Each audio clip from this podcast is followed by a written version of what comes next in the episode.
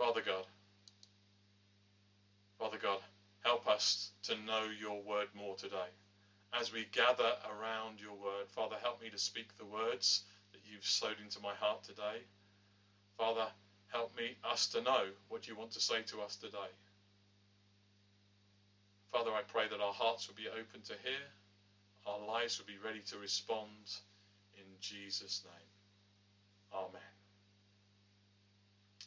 Okay, so my title for today is really, uh, it's actually the book, it's a really good book by Philip Yancey. Uh, that's not uh, particularly where I went to with the content, but I just love the title. So, what's so amazing about grace? You know, there's, there's, and it's amazing that actually Derek didn't know this. Uh, Julia picked some of the scriptures or the, the, Paul's letter to the Ephesians to quote from this morning. Derek started off with um, the song "Amazing Grace." Uh, uh, Grace is so amazing, and um, so it's just been good how God has connected this all together. So we all know this song so well. Amazing Grace. How sweet the sound that saved a wretch like me. I once was lost, but now am found. Was blind, but now I see. This was written a hymn written by John Newton on his way to Africa. Um, he was a young man. He was uh, ridiculed for his faith. And as they sailed towards Africa, a storm came, a bit like the storm that maybe uh, um, Jonah experienced a, a storm that looked like it was going to overwhelm all those who were on the boat. The waves and the wind, they battered the ship, went on for hour after hour after hour. The sailors really struggled to um,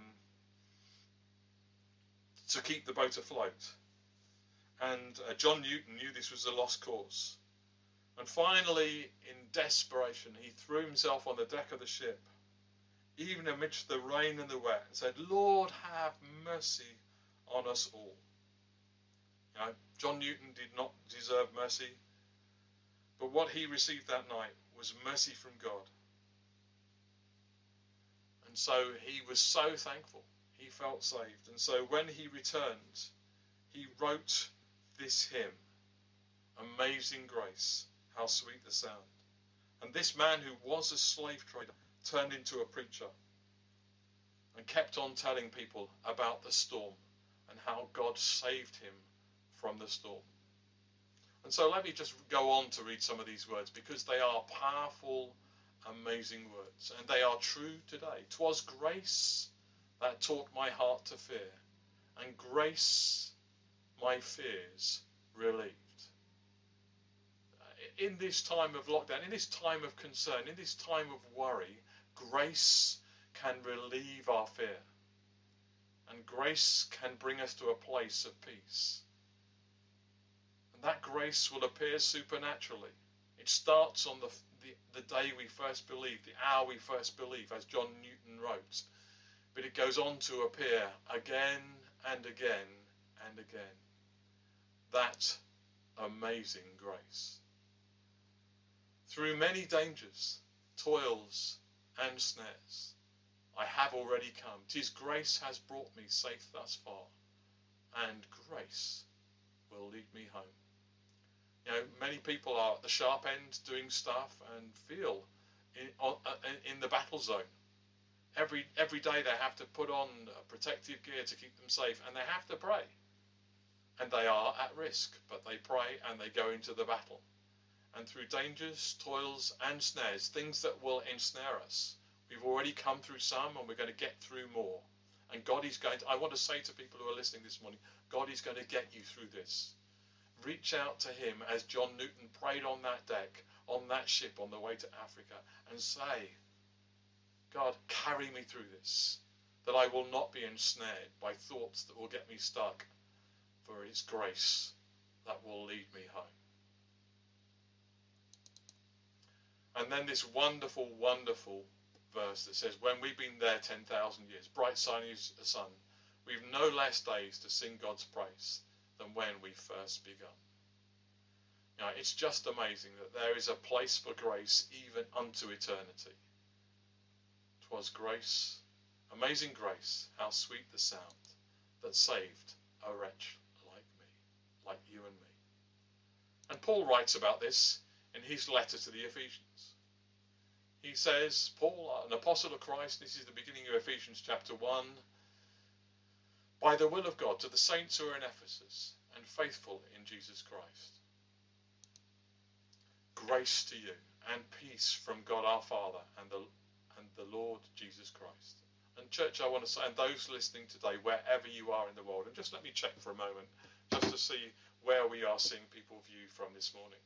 Welcome to people in Italy, uh, Nigeria, uh, Spain, Norway, Northern Ireland, India, uh, Yemen, uh, just to name a few countries who are listening this morning. Welcome to our service and grace and peace to you wherever you are in the world. Blessed is the God and Father of our Lord Jesus Christ, who has blessed us with every spiritual blessing in the heavenly places with Christ. Now, let's put ourselves in a place where we can get showered with blessings. Let's ask God that He might provide. If we don't ask, you know, then He may not, because we're not asking. He says, "You do not have because you do not ask." Just as He chose us in Him before the foundation of the world, that He should be holy and without blame before Him in love having predestined us to adoption as sons of Jesus Christ to himself, according to the good pleasure of his will. Sons and daughters. You know, uh, children who have parents, biological parents, um, you know, you are born into a family. But you know, there are many who are adopted or fostered, and they are chosen. And that is what God has done with us. He has chosen us. He has chosen us for his good pleasure and his good will, for us to fellowship with him, for adoptions as son and daughters, to the praise of the glory of his grace, by which he made us and accepted in the beloved. In him we have redemption through his blood, the forgiveness of sins according to his riches in grace. And this is the crux. We celebrated it only a few weeks ago that through his blood shed on the cross at Calvary, Jesus died and he paid the price. The consequence of sin was broken as Jesus died on the cross at Calvary and he conquered death because it was that empty tomb on Easter Sunday that we celebrate. But it's the riches of this grace that I want to get our heads around today.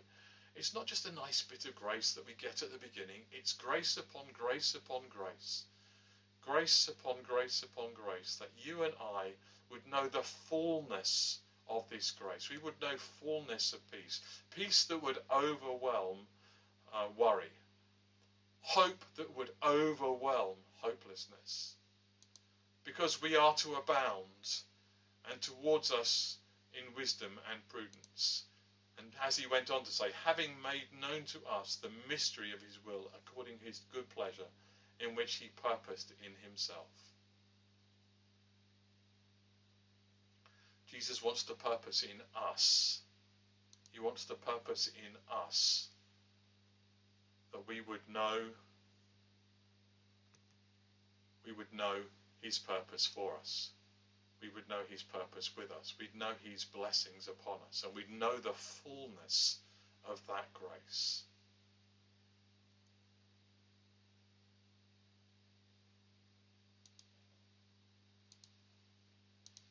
he goes on to say, because uh, one of the things I want to really challenge us about is, okay, so how much does this grace cost? Uh, there's a saying that says, if, if a deal's too good to believe, walk away from it. If you've ever been somewhere where somebody said, hey, want to buy this uh, DVD player, 20 quid? Um, it's not in a box and it's not wrapped up and you probably know where it's come from when someone offers you meat and says this is you know re- really cheap prices, it's probably gone past sell by date. And so sometimes um, when somebody offers you a gift that's um, unbelievable or an offer that's unbelievable, sometimes it's so easy to walk away. And when somebody offers you a free gift, if I stood here right now and offered you a £10 note, or a 20 pound note or any money just said here this is for you let me let me just visualize that for you at the moment if I just held up a £10 note and said, This is for you, you say, Well, what do you want? What is it you're looking for? What, what's the trick? And so we, we're cynical sometimes to believe that there is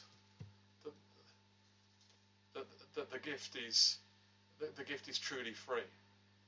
But as we read in Ephesians 2 verses 8 and 9, for by grace you have been saved through faith, and that not of yourselves, it is the gift of God, not of works, lest anyone should boast.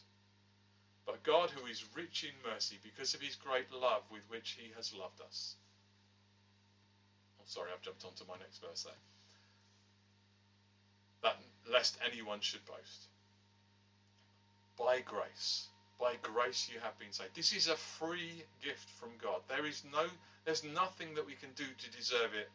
It's not about who we are. It's about who He is.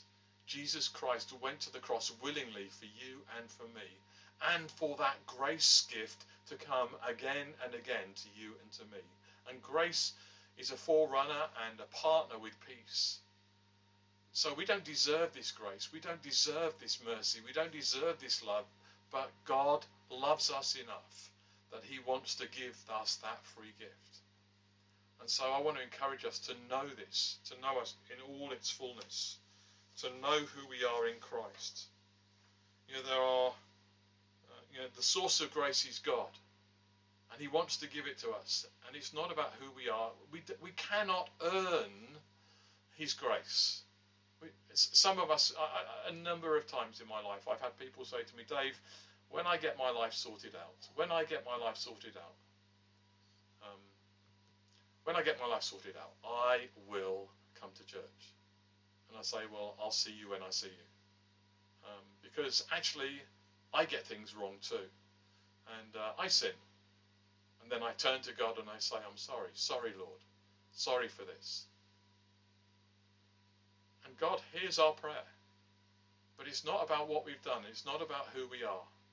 It's about who He is and what He's done for us. God is so faithful and true. It goes on further in Paul's letter to Ephesians to say this in chapter 2, verses 4 to 7.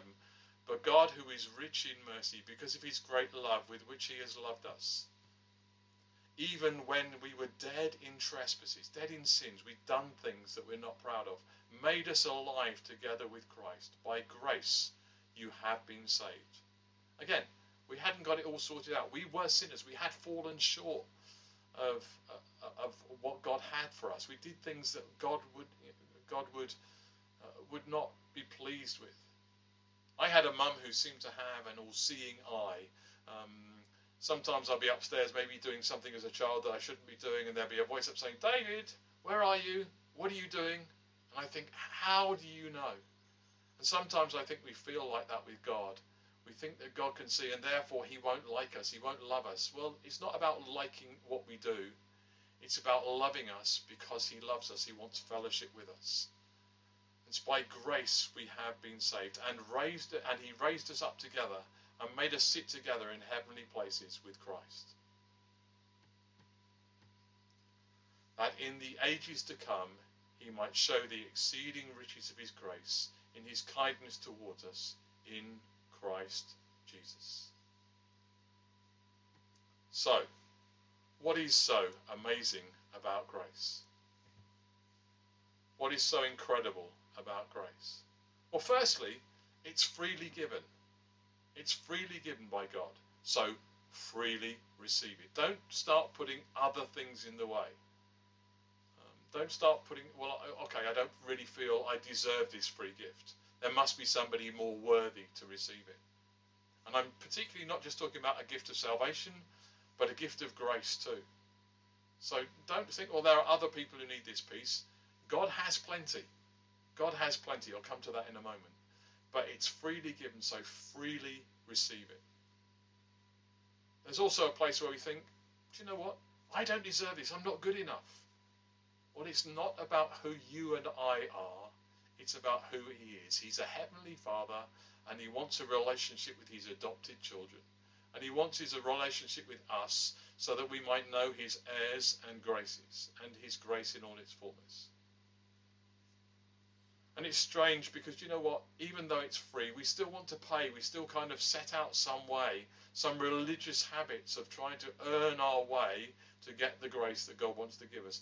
Actually, we just need to lay hold of it and to know what that grace is. For His grace is abundant, it won't run out. It's not like our petrol tanks on our cars where there's a amount of grace and then we need to go and refill. And maybe we as humans do, but God doesn't run out. His, his storehouse in heaven is full. And it's abundant and it's never ending. And so when we read in Scripture, God is able to do immeasurably more than we ask or imagine. That is so true. That is so true. So let me pray. What's so amazing about grace, God, is that you want to give it to us. And so, Father, I pray for those listening, those who've never heard the message of grace before that they might pray the prayer that John Newton wrote in that hymn Amazing grace, how sweet the sound that saved someone like me. I once was lost, but now I've been found. Thank you, God. Was blind, but now I see. And so, Father, I pray for anyone who's never heard that message before, who wants to say, Father God, I want to get to know you more would you give them a gift of grace that salvation might come to their house today? They might say, I need this, Father. I need this relationship with God. And I know and understand now that the way to God is through Jesus. Jesus said, I am the way, the truth, and the life. No one comes to the Father except through me. And so, Father, that way has been made open, not in our own strength, but through Jesus. And so, Father, thank you for that free gift of grace. Thank you for that free gift of love. And for those people who are struggling today, because they need grace, they need more grace. Uh, firstly, I want you to open your arms, open your arms to God and say, Lord, would you fill me again with your grace? Would you fill me again? Because I need grace, I need peace, I need peace. Some people today need a peace in their minds. Allow grace to come and overwhelm you. That peace will fill your mind that peace will still your your troubled thoughts. Peace will still your sleep. I want to pray for good sleep. For those people who are struggling with sleep at this time, I pray for a good sleep.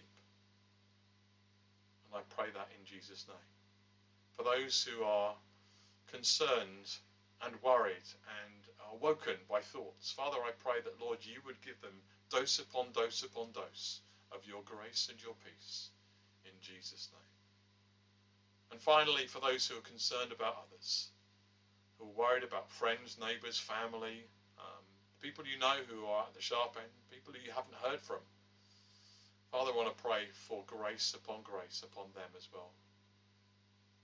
In Jesus' mighty name. Amen. So, Father, we thank you for your word this morning. We thank you that you've spoken to